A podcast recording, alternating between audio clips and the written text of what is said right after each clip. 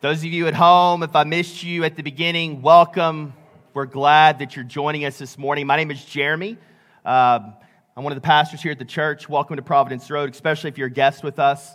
Like Jay said, we're, we're honored that you would choose to spend a Sunday morning with us.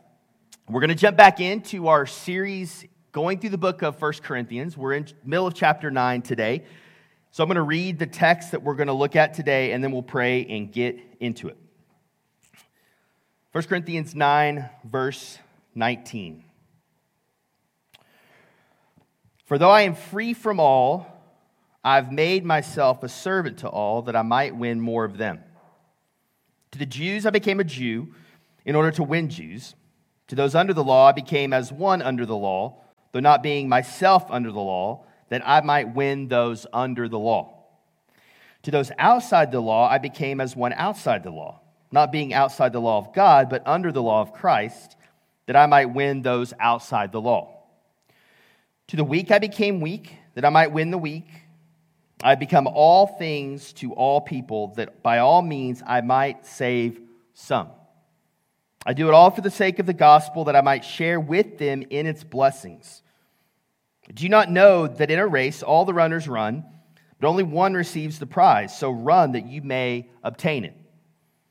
Every athlete exercises self control in all things. They do it to receive a perishable wreath, but we an imperishable. So I do not run aimlessly. I do not box as one beating the air, but I discipline my body and keep it under control, lest after preaching to others, I myself should be disqualified. This is the word of the Lord. Let's pray. Father, I thank you for your word. Thank you that these are your. Um, that this is your revelation to humanity. These are your words, inspired by you. So I pray as we look at it this morning and we dig into it this morning that we would keep that in mind. These aren't the words of uh, merely some human. These aren't words that I've thought of this week. These are your words, and I, I pray you help us understand them. I pray you would change our minds as a result of your word, change our hearts, change our desires, change what we want. I pray you would change how we live when we leave this place. It's in your son's name we pray. Amen.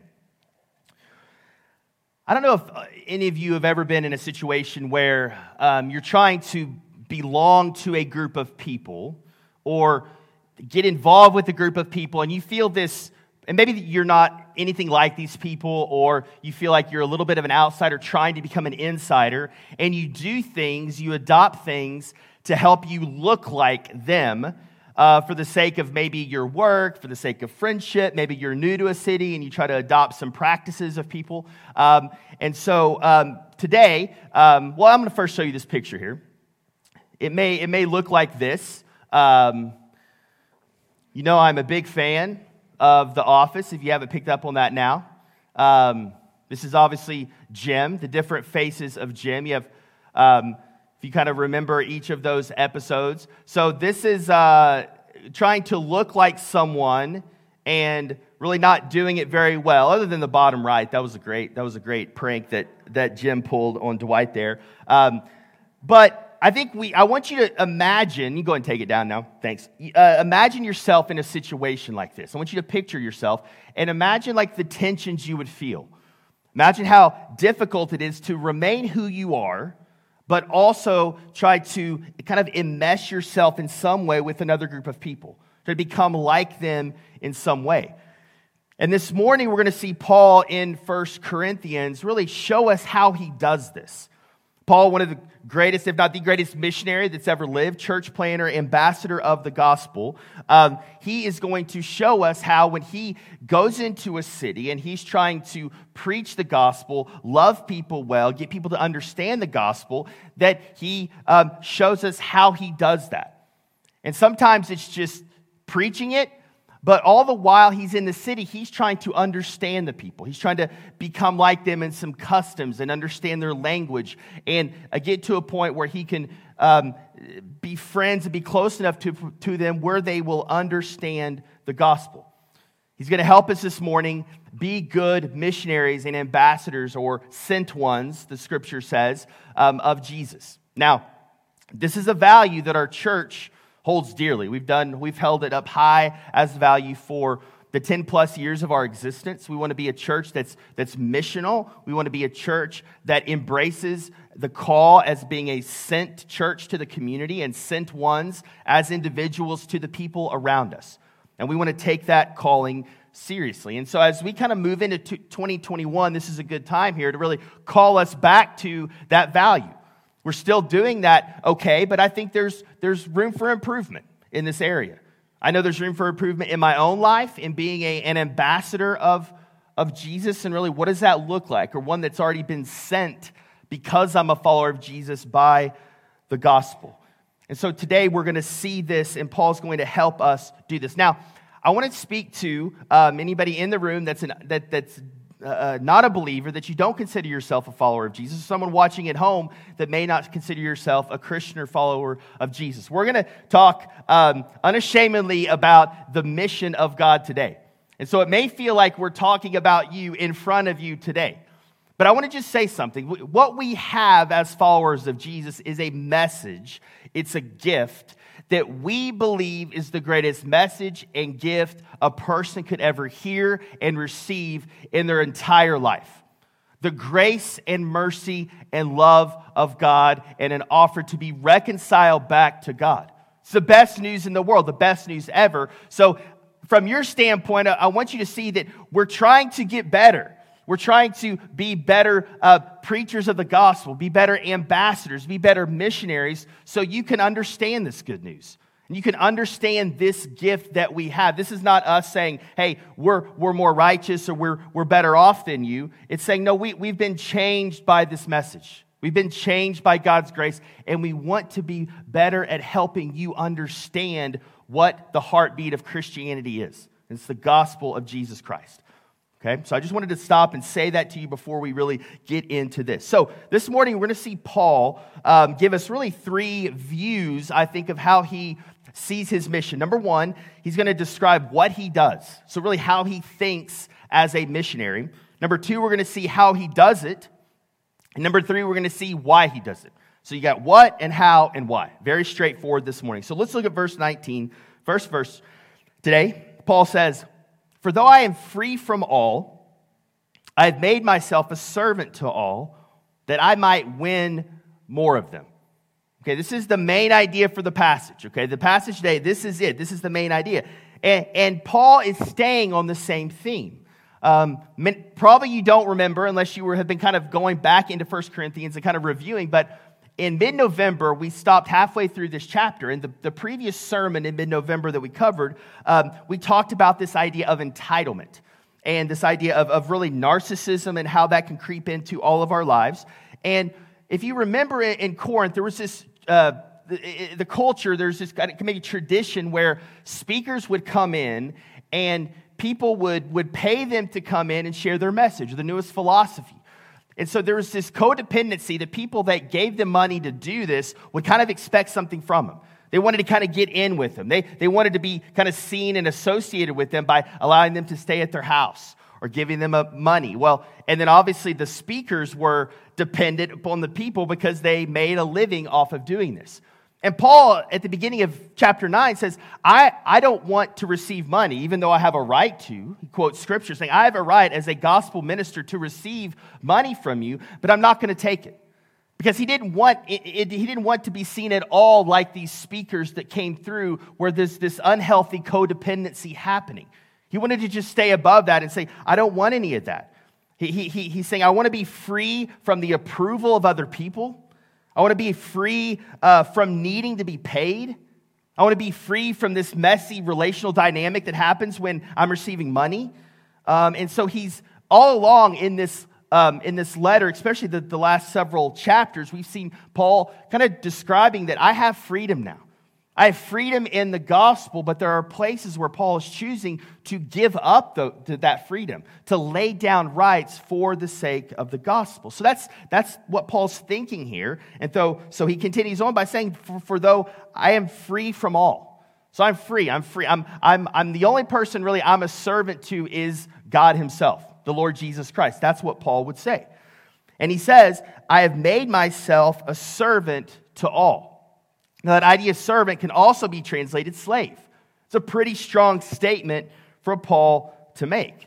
So he, the people he sees, the people that he's engaging with, he, his goal is to be a servant to them, to be a slave to them. So part of our call as followers of Jesus is being a servant, slaves, if you will, to the people that we're around, the people that we're trying to reach. And you may say, that's, that's strong. And yeah, that's, that's strong language from Paul, but he's going to help us understand what he means by this. And then he finishes that verse with, that I might win them. And really, that just means see that they're saved. He wants, to, he wants to preach the gospel in such a way that God can move and work in their lives, that they will be saved by God's grace and his mercy. But Paul uses that language throughout this paragraph. Let's look at verse 20. So he starts to talk about groups of people here he has in mind. To the Jews, I became as a Jew in order to win Jews. To those under the law, I became as one under the law, which would be a Jewish person as well. Though not being myself under the law, that I might win those under the law. In verse 21, he switches to a different group of people. To those outside the law, I became as one outside the law, not being outside the law of God, but under the law of Christ, that I might win those outside the law. So, two groups of people he highlights here. He's talking about the Jewish people and the Gentiles or the Greeks here. Those under the law are the Jewish people. And remember, Paul's a, from a Jewish background himself, right? And so he's saying that I became a Jew in the sense that he, he, he follows the Jewish customs, he, he knows who his audience is. He's saying, I'm not, I don't have to, to obey all of the laws that come, come with being a person in good standing in the, in the Judaism faith. That's not what he's saying. He's saying, I'm gonna, I can put, I can go into a situation and kind of become a, a Jewish person again in the way I act, the way I speak, the way I talk. And if you think of this idea of food, right? Food was something that Paul's already addressed a little bit in this, in this chapter as an example. There are certain things that Jewish people could not eat. It was a big deal in their religion.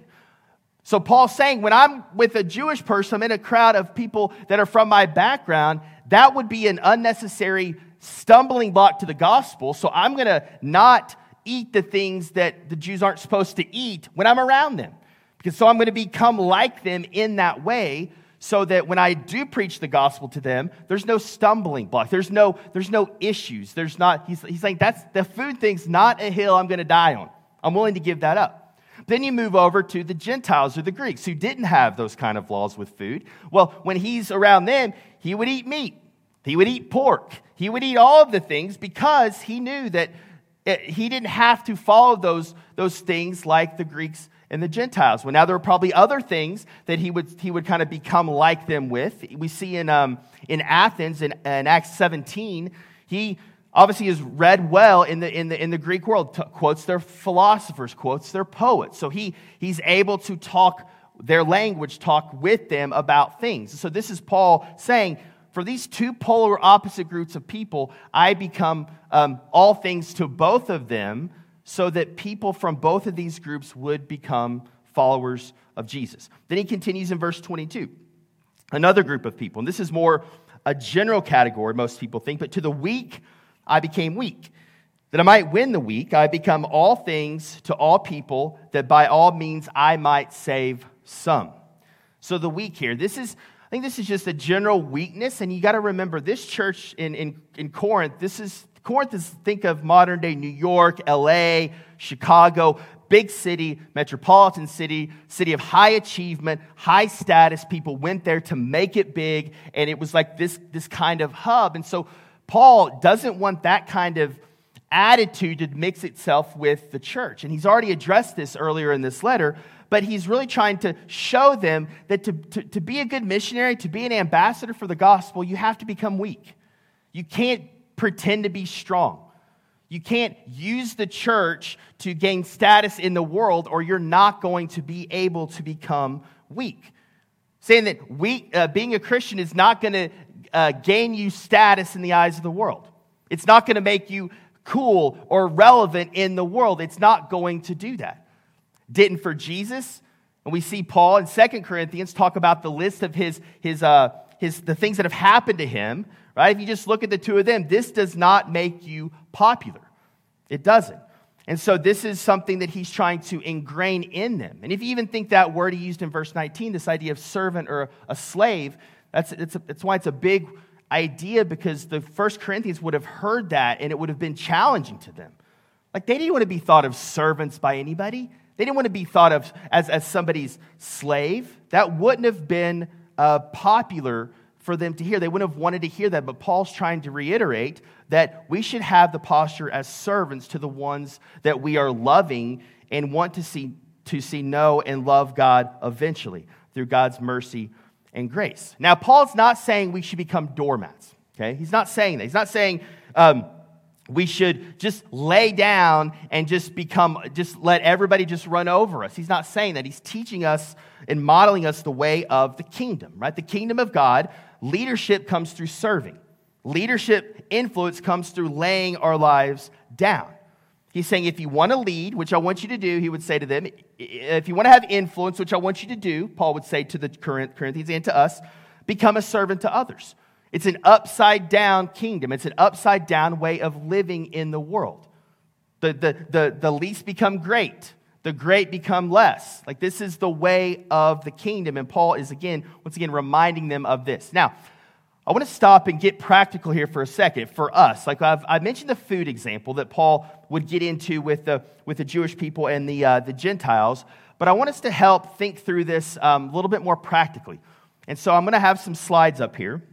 And this comes from um, a book by Mark Sayers, a guy by the name of Mark Sayers, and he calls it um, the Secular Salvation Schema okay? And what this is, is taking what he, he, he's saying here, and most missionaries would tell you this, is that there's, a, there's, there's every culture, people has a, a narrative to the, the, uh, the important things in their life. And you'll see that here in a second. So we're going to put the Christian worldview and the secular worldview side by side here to kind of see as Christians, we should be aware of the, the mindset of people who don't believe and follow Jesus. We should try to understand the world in which we live in. And I'll say, when these, these are painting with broad strokes here, so just know that these are very uh, short summaries, so it's probably not as nuanced as it needs to be. Uh, go ahead and, and throw that first one up there. So, the original design for the world here, okay? The original design for the world, the Christian worldview says mankind was made in God's image in the Garden of Eden walking in God's presence, experiencing no shame. There was an inherent goodness to man in the garden in Genesis 1 and 2. Okay? Now you look at the secular worldview, how they would define original design. The original design, the origins of the world. Your original design is your true self, your inner child that was happy before you were uh, despoiled or before you were tainted in some way. But there's an inherent goodness inside of humanity. Okay? Let's move on to the fall. Okay, the fall, Christian worldview. The introduction of sin into God's creation, choosing self over God. Though created in God's image, our nature has been distorted by sin. Our bent is away from God. This is Genesis 3, right? Secular worldview. Uh, the fall or the problem with our lives is that trauma um, has damaged our true selves. Those that thing that's ultimately good. So, life, other people, cultural traditions, or religion have corrupted us. So, you notice that the problem is not inside of us, the problem's out there. It's, it's something has happened. It's other people. It's I'm damaged goods. It's, it's kind of this victim uh, mentality. There's something that is corrupted, something that is naturally good inside of me. That's the problem. Again, this is a, that's a broad brush. That there may be other rabbit trails from that. Um, let's go to sin. Sin says, in Christian worldview, living contrary to God's design, anything that separates us from God's presence and is designed for holy living, um, which is inward and outward holiness. Secular idea of sin, even though that may, may not acknowledge it being sin. Um, it's, it's low self esteem, that's bad. Unhappiness, anything that hinders pleasure, anything that makes you feel bad about yourself, anything difficult or uncomfortable. Those, that's the thing to avoid. That's the thing that's to, to be fought against. We would call that sin in the Christian worldview. Salvation and redemption, the Christian worldview. Jesus' life, death, and resurrection provides salvation through the forgiveness of our sins and the adoption back into God's family. Salvation is past, present, future. Secular worldview, rediscovering, so this is how you're saved, this is how you, you kind of make it. Rediscovering your inner self, your true identity, being centered and being connected in whatever, whatever way that means to the person, being at peace because I know who I am. Like, I know who I am now. I'm at peace with everything. I'm good. That's kind of the ultimate salvation for much of the, the secular worldview and its roots. Holiness, Christian worldview, fleeing from the sin or the old nature that holds us to the unredeemed life and clinging to God's ways and purposes for our life. That's how we would view holiness. Secular worldview, fleeing from externally given identities, binding commitments, difficult things, or any restrictions on my individual autonomy. Okay, so, so breaking free of those things is what kind of the goal, um, again, holiness wouldn't be the word for it, but um, another word of, of what's our ongoing purpose, maybe. Discipleship. Christian worldview, there's two more. Obedience to Jesus and his vision for your life. Dying to self, becoming more like Jesus. It's not a surprise, right? Secular worldview.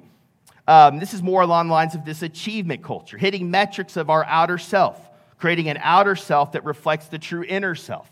Self expression, being true to ourself and our future hope. This is how all things are going to end, right? All cultures have kind of a way to describe what's the end result here. Where's the world heading?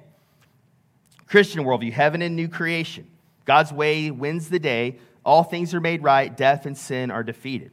Secular worldview, pleasure and happiness in this life, feeling good about yourself and at peace with who you are just the way you are. Okay, that would be ultimate. If you describe, hey, hey, what's the ultimate thing in your life for someone who maybe doesn't call themselves a Christian? This would probably, in some form, this is probably be what they would say. Now, step back. This is a way that we can understand the secular world we're living in. Like this is like this kind of stuff. This is kind of nerdy. Um, I took this from a book, but this is kind of the stuff we need to think about. What are people's hopes? What are their dreams? What are they most afraid of? Where do they think the world's heading? What do they think is the big problem of the world? And how do they think that problem is going to get solved? These are questions that an ambassador or missionary would ask. So, how does Paul do this? Let's move on in the text. Verse 24. Do you not know that in a race all the runners run, but only one receives the prize? Now that's the right, that's like the if you were a teenager in sports camp, this is the, the verse on the back of the t-shirt, right? That one and I can do all things through Christ who strengthens me. This is that one you had on your back. And this is usually where it stops, right on the t shirt. Because do you not know that in a race all runners run, but only one receives the prize? 1 Corinthians 9, verse 24. Completely ripped out of the context of what Paul's talking about, right? Um, which often happens on t shirts. Let's keep going. So run that you may obtain it. 25. Every athlete, um, and in some translations, actually, the, a good translation would be everyone who agonizes. The word underneath athlete there's one who agonizes. And so it's a it's a it's a striving here okay? So every athlete that strives and exercises self-control in all things they do it to receive a perishable wreath but we an imperishable.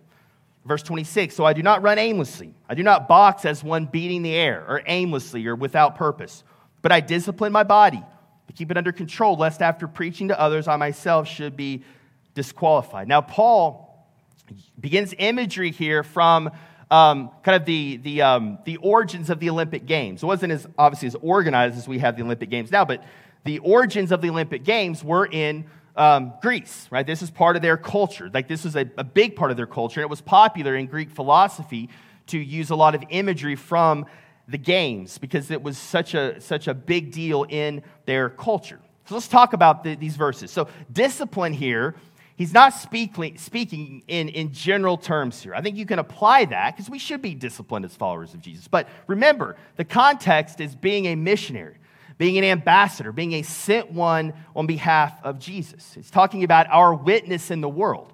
Now, what he's saying here, it takes work. It takes intentional focus to know one's neighbors, to, um, to, to understand the broader culture, maybe in some cases to love our enemies to try to engage people who may not, may, may not think like us and may not um, um, act like us. A training and effort is required to be an, a missionary in this culture um, consistently over the long haul, which is the whole point of him using this athletic imagery. He wouldn't have used the athletic imagery if he wasn't talking about the hard work that it takes to do this. We have to consistently figure out a way to make the gospel, our message, intelligible and really intellectually credible, especially in a place like Norman with a university here. We have to make the gospel credible and we have to be willing to ask these questions, what people are asking. And then in, in, verse 27, he talks about being disqualified here. And really, he's saying, I don't want the gospel to be seen as a counterfeit. Like if my if my life doesn't match up, match up with the message as a as a witness, as a missionary, as an ambassador on the front line, then uh, I'm getting in the way of the gospel. My behavior, my conduct is getting in the way of the thing that I'm trying to discipline my body so I can be a good preacher of the gospel. Okay, so there's this focus, there's this intentionality here.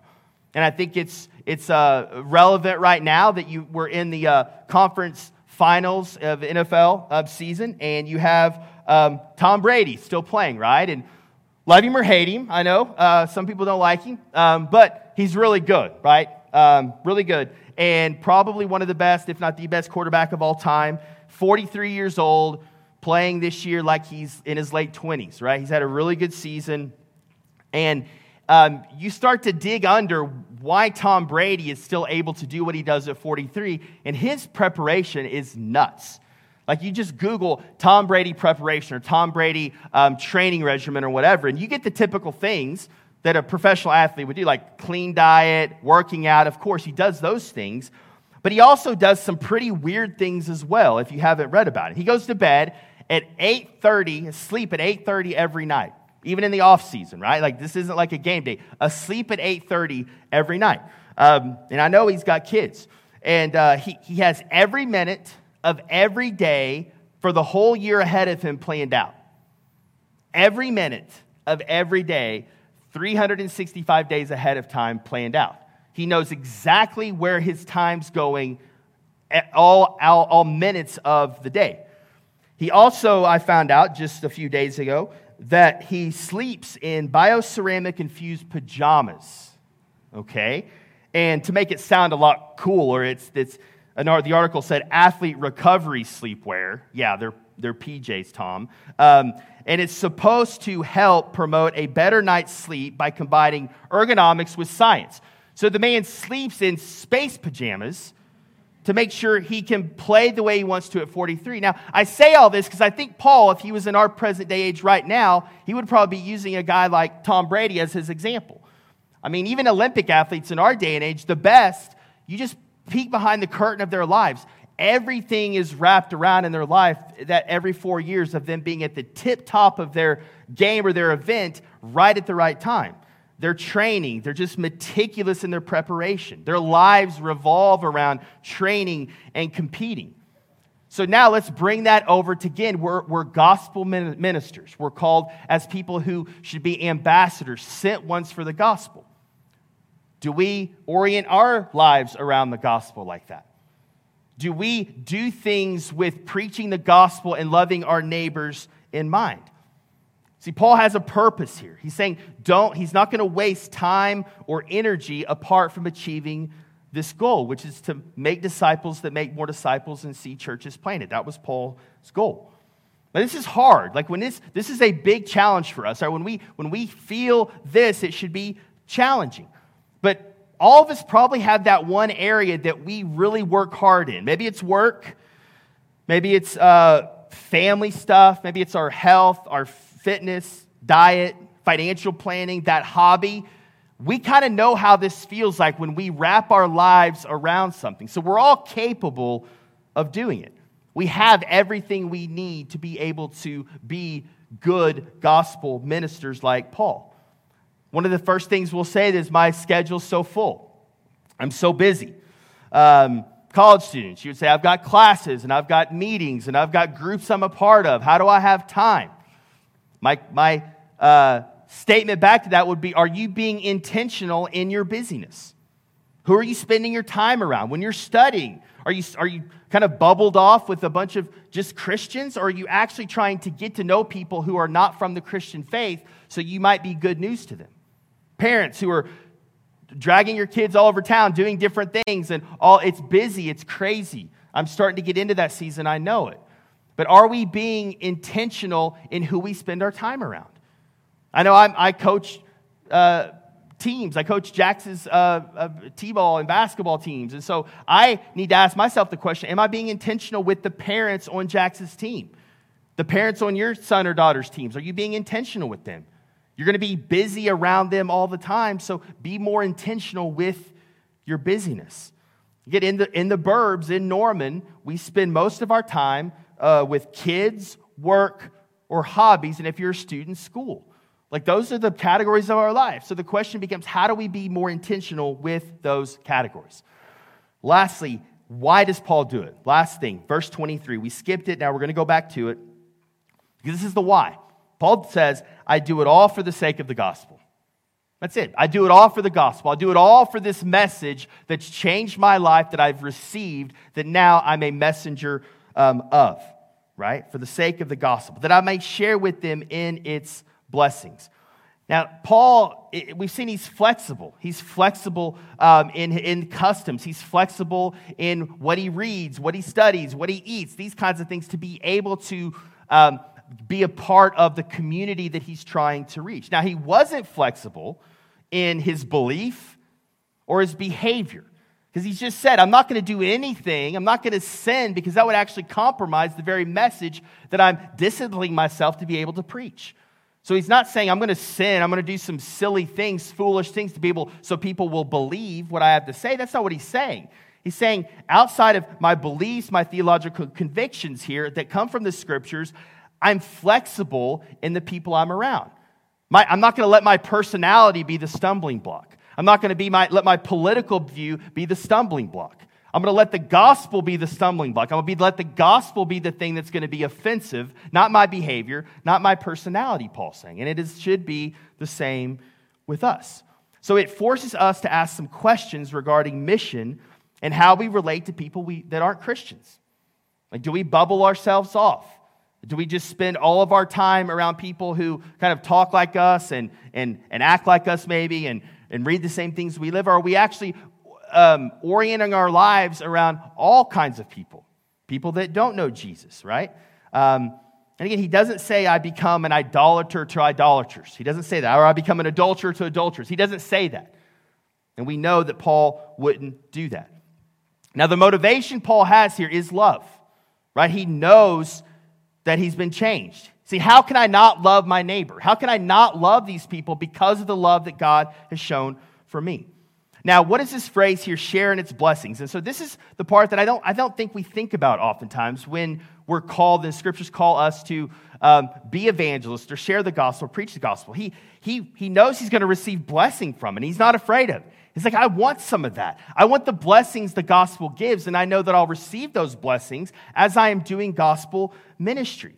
Um, he knows that he's going to be demonstrating and declaring the gospel, and by doing that, he's going to be changed himself. He says that Jesus has shown me the way. He's shown me. He showed up in my life as I do ministry. Jesus shows up, and I receive the blessing when I actually am preaching the gospel. When I'm connecting with people who don't know Jesus, Jesus is with me there because he's mindful of it. He knows that as he's living these things, he's going to receive more gospel blessing, which is going to then help him even preach the gospel more fervently and more passionately. It's a cyclical thing, and Paul wants us to get in that cycle.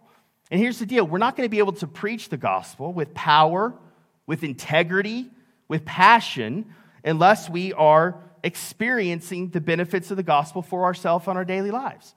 Number one, we have to remember the gospel. So when we talk about preaching the gospel to yourself, we talk about that a lot here. Are you living the gospel out just in the everyday stuff of life, in the mundane? Are you experiencing God on a daily basis? And when we do this, we get, the, the, we get more the presence and the power of God, and we experience more of Him. When we, when we are mindful of the Holy Spirit that is empowering us. And then we get to continue to preach the gospel and get more of that. So I think the question for us is are we experiencing the gospel?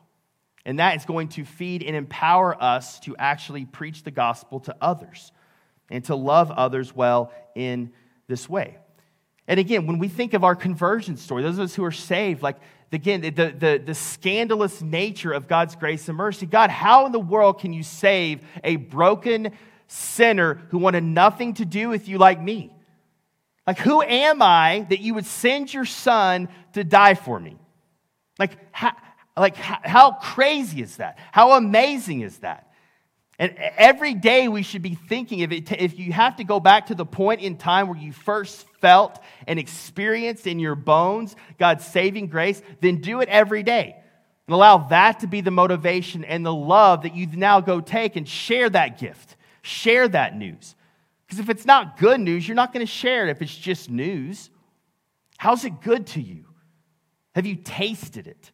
Do you still feel it the day that you were first saved and God brought you into his family? If you feel dry spiritually, you may not be um, um, partaking in the gospel yourself. If you feel dry and kind of aimless right now as a follower of Jesus, when's the last time you engaged um, in evangelism or talking to somebody about your faith that doesn't know Jesus? Again, Paul's saying that you get a blessing from the gospel as you do this kind of ministry. Another way to say this is Are you living the kind of life where you need God to show up? Are you taking the steps in your faith where you're like, I'm going to put myself in an uncomfortable position here and I need God to show up? I need His Spirit to empower me. I need those words that come from the Spirit and not from my intellect here. Like, are we living the kind of lives where God has to show up? Or are we living the kind of lives that we can probably do most of it in our own strength because we're pretty smart or we make pretty good decisions or we had a pretty good home life growing up and we were taught to make good decisions? Or are we living the kind of life that requires God to show up? So, my, one of my challenges is let's, let's find those opportunities. Let's find those places where we can step out and ask God to show up and pray like crazy that He would empower us in that moment to do what He's called us to do. This is the calling on all of our lives. Being a missionary, being a sent one, being an ambassador is not for a special group of people. Oftentimes, I think we miss it because the, God, the Bible doesn't spell, hey, you're a missionary out, but it's assumed all throughout the scriptures. I was thinking about it. It's like the movie, watching the movie Star Wars, right? They never stop and say, hey, you know what? We're in space. Let me tell you about space, audience. This is space. This is, this is, how, this is why we're here. This is how we. No, it just starts off in there in space, right? It's the same with us. Like the Bible doesn't necessarily spell out every time. There's places in there that Great Commission, these places, but for the most part, there's this assumption that we're to be missionaries, that we'll know this once we become Christians. So I pray that we would feel that call. Now, here's a few practical things that I'm done. Uh, number one, missional communities, leaders of missional communities. We need to create space for this. We need to plan in such a way that it creates space for these kind of relationships and opportunities to happen.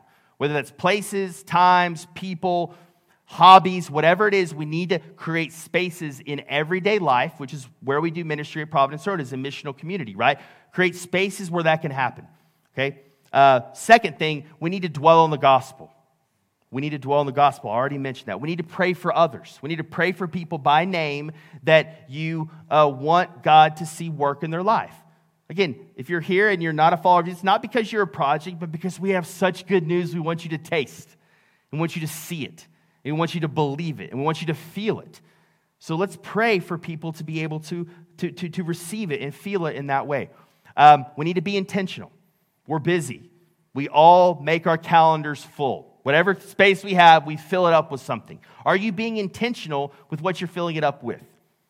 Okay? Are you bringing people alongside of you to do the things you do in your busy schedule? And the last one, um, get into a community.